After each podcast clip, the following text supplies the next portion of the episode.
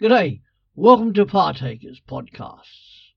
Welcome also to our Christmas 2019 series, Jesus Christ, the Promised One of God, where we are hearing together some of the prayers, liturgy, and sermons of the Church through history, looking back to that first Christmas Day.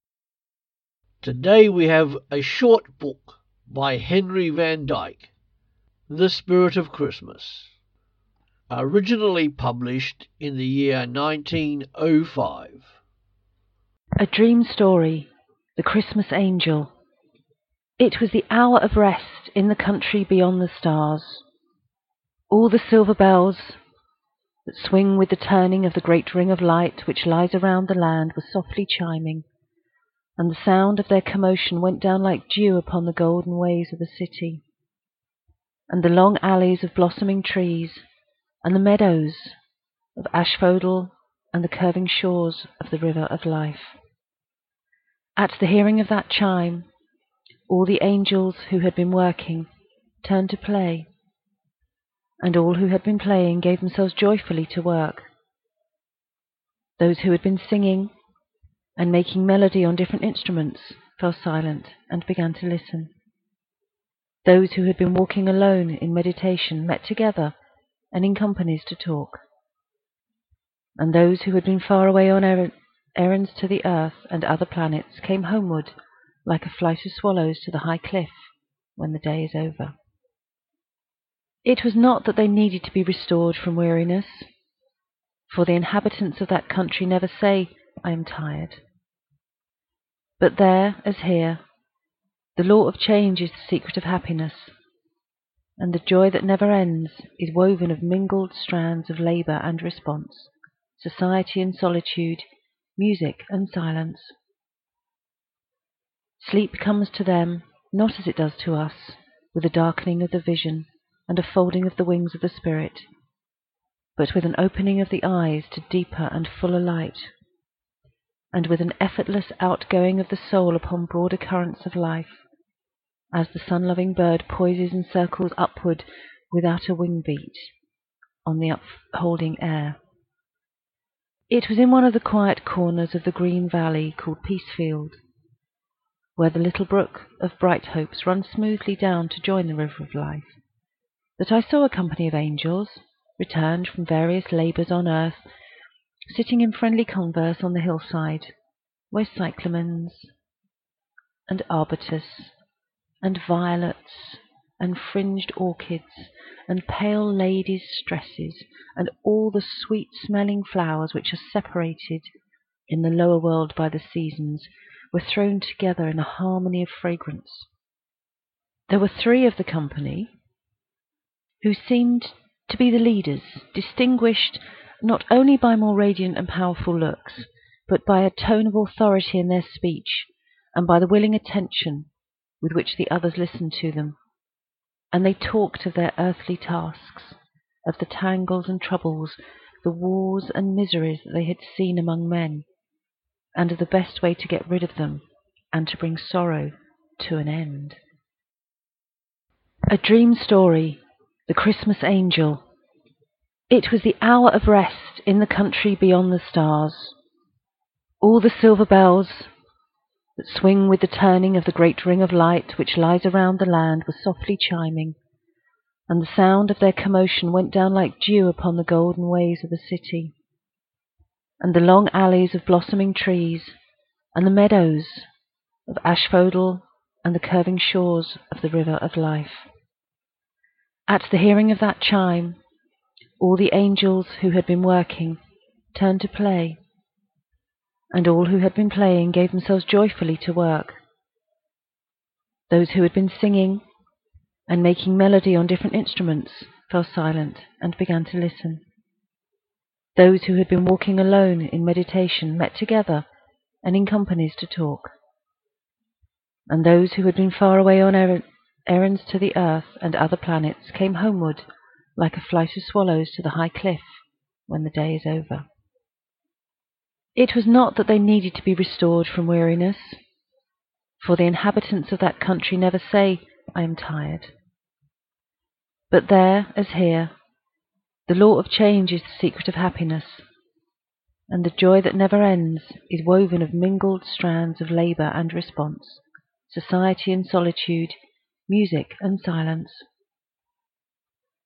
Sleep comes to them not as it does to us, with a darkening of the vision and a folding of the wings of the spirit, but with an opening of the eyes to deeper and fuller light and with an effortless outgoing of the soul upon broader currents of life, as the sun-loving bird poises and circles upward without a wing beat on the upholding air.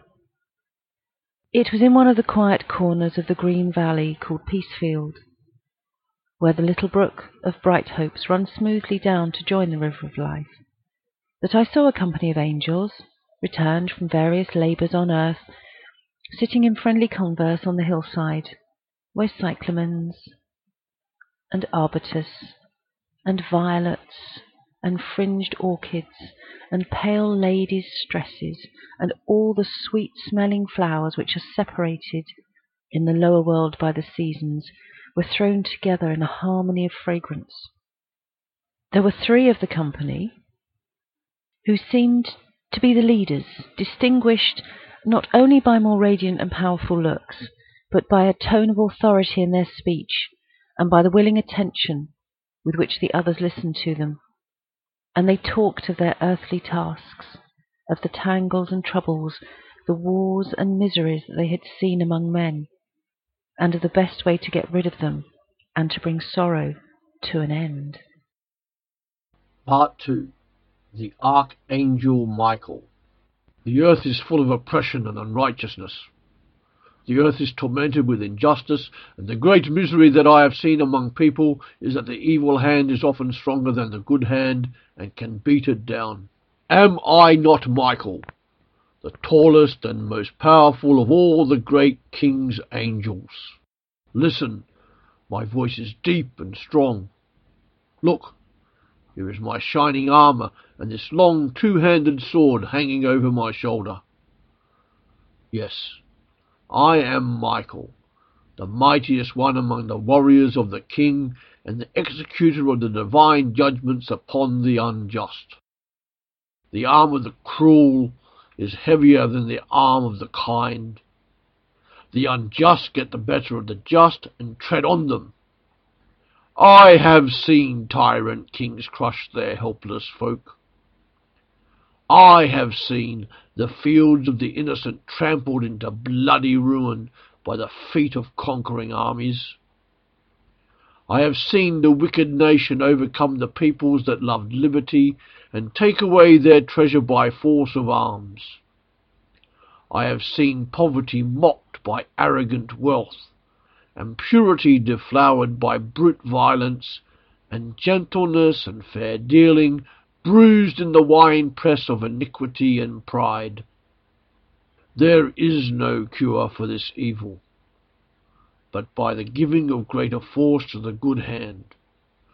The righteous cause must be strengthened with might to resist the wicked, to defend the helpless, to punish all cruelty and unfairness, to uphold the right everywhere, and to enforce justice with unconquerable arms. Oh, that the host of heaven might be called, arrayed, and sent to mingle in the wars of men, to make the good victorious, to destroy all evil, and to make the will of the King prevail. We would shake down the thrones of tyrants and loose the bands of the oppressed. We would hold the cruel and violent with the bit of fear, and drive the greedy and fierce-minded humans with the whip of terror. We would stand guard, with weapons drawn, about the innocent, the gentle, the kind, and keep the peace of God with the sword of the angels. As he spoke, his hands were lifted to the hilt of his long blade, and he raised it above him, straight and shining, throwing sparkles of light around it, like the spray from a sharp prow of a moving ship. Bright flames of heavenly ardour leaped in the eyes of the listening angels, A martial air passed over their faces as they longed for the call to war. But no silver trumpet blared from the battlements of the city of God.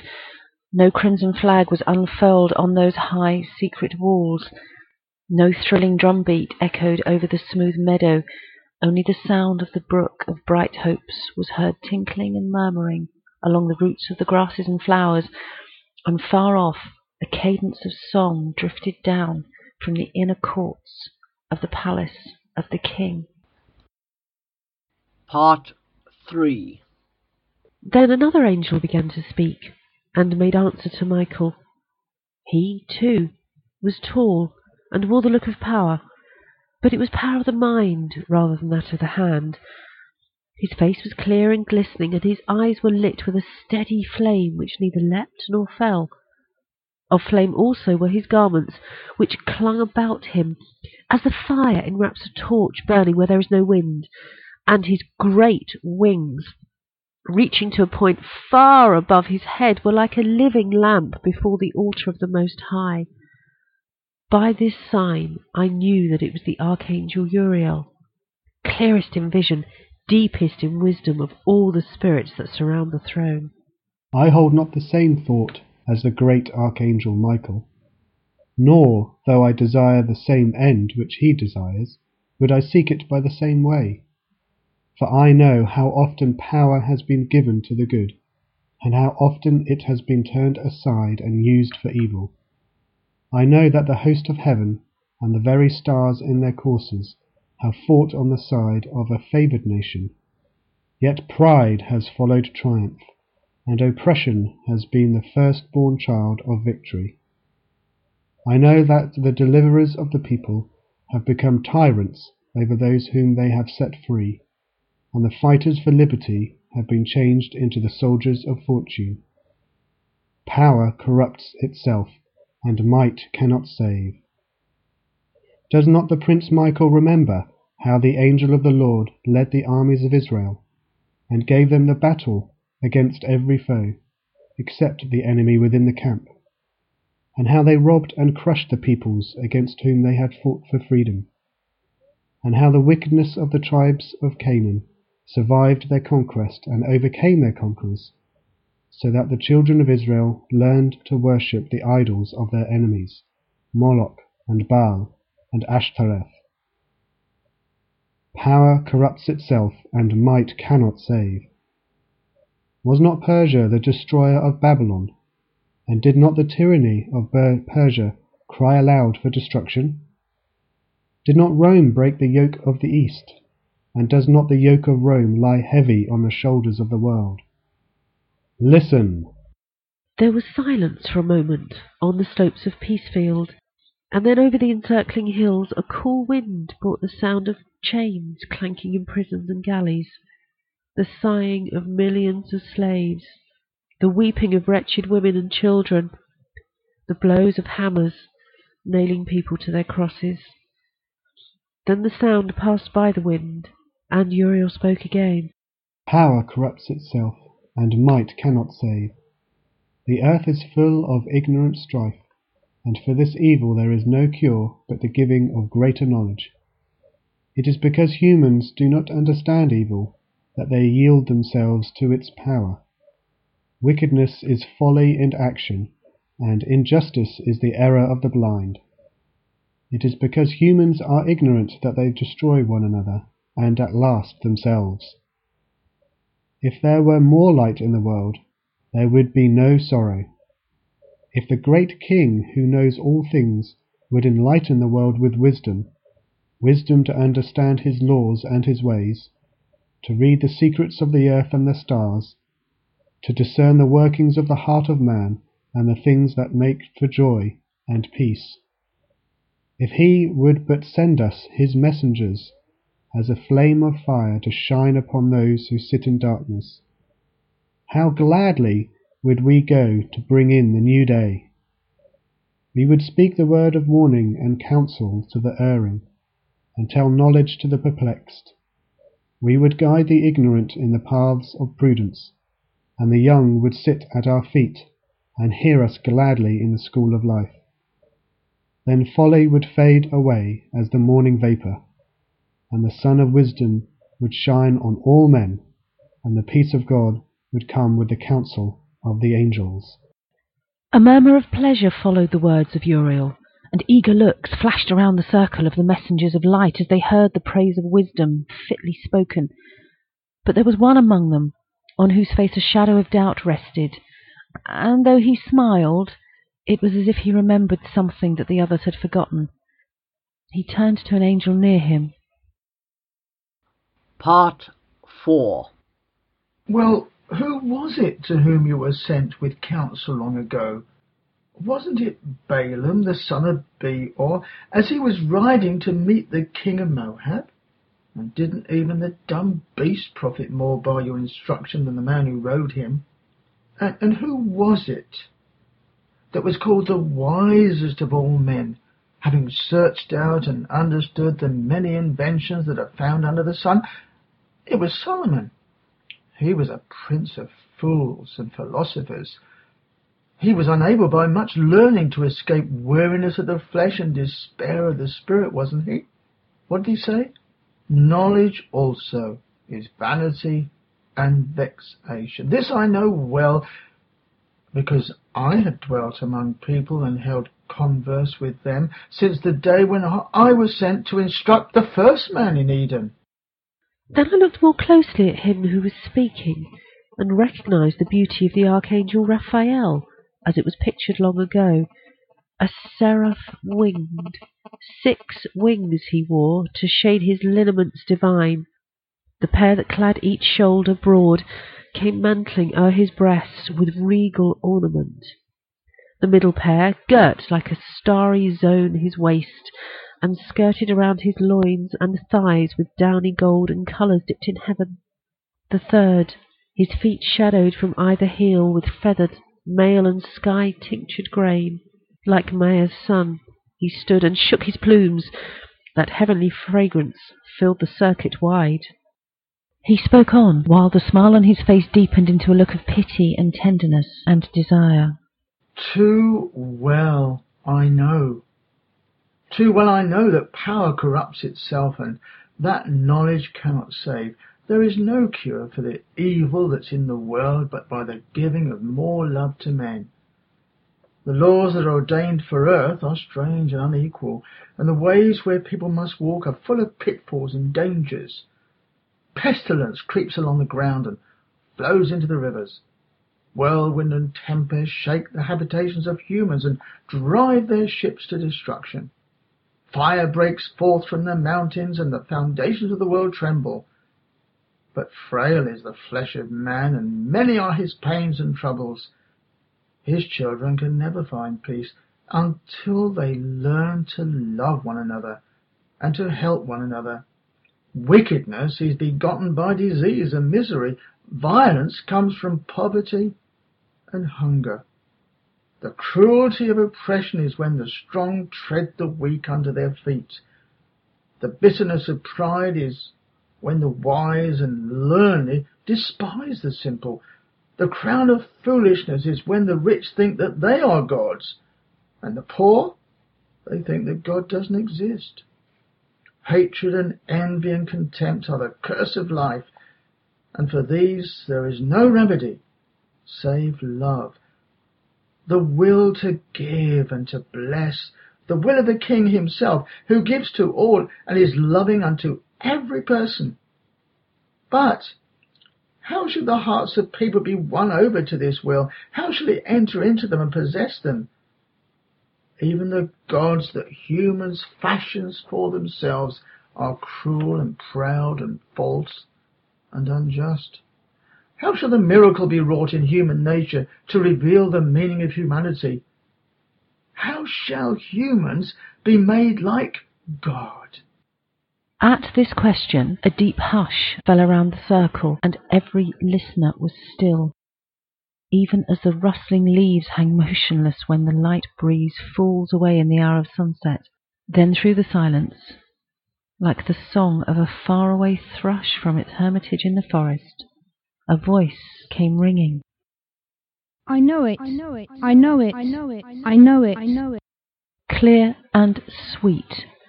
Clear as a ray of light, sweeter than the smallest silver bell that rang in the hour of rest, was that slender voice floating on the odorous and translucent air. Nearer and nearer it came, echoing down the valley. I know it. I know it. I know it. I know it. I know it. I know it. I know it. I know it. I know it. I know it. I know Part 5 Then from beneath the rounded hills, among which the brook of bright hopes is born, appeared a young angel, a little child with flying hair of gold and green wreaths twined round his shoulders, and fluttering hands that played upon the air and seemed to lift him so lightly that he had no need of wings. As thistledown, blown by the wind, dances across the water, so he came along the little stream, singing clear above the murmur of the brook. All the angels rose and turned to look at him with wondering eyes. Multitudes of others came flying swiftly to the place from which the strange new song was sounding. Rank within rank, like a garden of living flowers, they stood among the sloping banks of the brook, while the child angel floated into the midst of them, singing. I know it. I know it. I know it. Man shall be made like God, because the Son of God shall become a man. At this, all the angels looked at one another with amazement and gathered more closely about the child angel, as those who hear wonderful news. How can this be? How is it possible that the Son of God should be a man? I do not know. I only know that it is to be. But if he becomes a man, he will be at the mercy of humans. The cruel and the wicked will have power upon him, and he will suffer.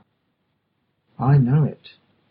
And by suffering, though, he will understand the meaning of all sorrow and pain, and he will be able to comfort everyone who cries, and even his own tears will be for the healing of sad hearts.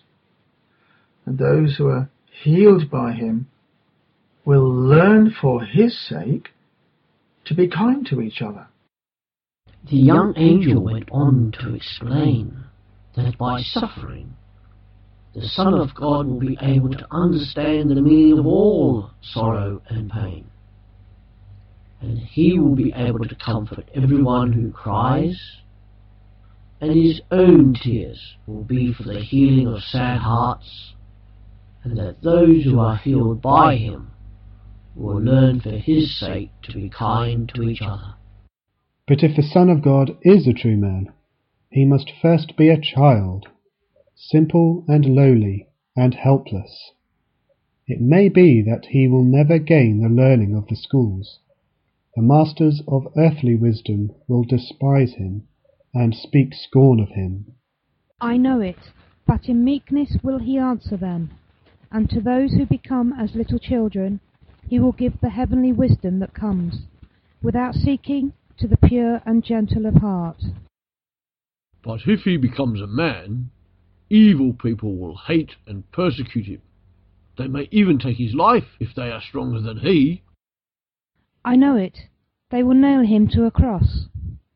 But when he is lifted up, he will draw all humans to himself, for he will still be the Son of God. And no heart that is open to love can help loving him, since his love for humanity is so great that he is willing to die for them. But how do you know these things? Who are you? I am the Christmas angel. At first I was sent as the dream of a little child, a holy child, blessed and wonderful, to dwell in the heart of a pure virgin, Mary of Nazareth. There I was hidden till the word came to call me back to the throne of the King, and tell me my name, and give me my new message. For this is Christmas Day on earth, and today the Son of God is born of a woman. So I must fly quickly, before the sun rises, to bring the good news to those happy people who have been chosen to receive them. Part 6 As he said this, the young angel rose, with arms outspread from the green meadow of Peacefield, and passing over the bounds of heaven, dropped swiftly as a shooting star toward the night shadow of the earth. The other angels followed him, a throng of dazzling forms, beautiful as a rain of jewels falling from the dark blue sky.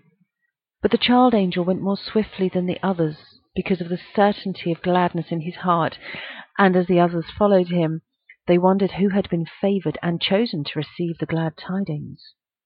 The multitude of angels thought, It must be the emperor of the world and his counsellors. But the flight passed over Rome. It may be the philosophers and the masters of learning. They thought again, but the flight passed over Athens. Can it be the high priests of the Jews, and the elders and the scribes? They thought, but the flight passed over Jerusalem. It floated out over the hill country of Bethlehem. The throng of silent angels holding close together, as if perplexed and doubtful, the child angel darting on far in advance as one who knew the way through the darkness. The villages were all still. The very houses seemed asleep, but in one place there was a low sound of talking in a stable, near to an inn. A sound as of a mother soothing her baby to rest. All over the pastures on the hillsides a light film of snow had fallen, delicate as the veil of a bride adorned for the marriage. And as the child angel passed over them, alone in the swiftness of his flight, the pure fields sparkled around him, giving his radiance. And there were in that country shepherds abiding in the fields, keeping watch over their flocks by night. And lo, the angel of the Lord came upon them, and the glory of the Lord shone round them and about them, and they were sore afraid. And the angel said unto them, Fear not, for behold, I bring you glad tidings of great joy, which shall be to all nations. For unto you is born this day in the city of David a Saviour, which is Christ the Lord. And this shall be a sign unto you Ye shall find the babe wrapped in swaddling clothes, lying in a manger. And suddenly there was with the angel a multitude of the heavenly host, praising God and saying, Glory to God in the highest, and on earth peace, goodwill toward men. And the shepherds said to one another, Let us now go, even to Bethlehem, and see this thing which has come to pass. So I said within myself that I would also go with the shepherds, even to Bethlehem. And I heard a great and sweet voice, as of a bell, which said, Come. And when the bell had sounded twelve times, I awoke. And it was Christmas morning. And I knew that I had been in a dream, yet it seemed to me that the things which I had heard were true. Thanks for joining us here at Partakers Podcasts. You can also buy our books on Amazon or through Pulp theology.com. Come back every day to hear something to encourage you in your walk as a Christian wherever you are in the world in the 21st century. See you later.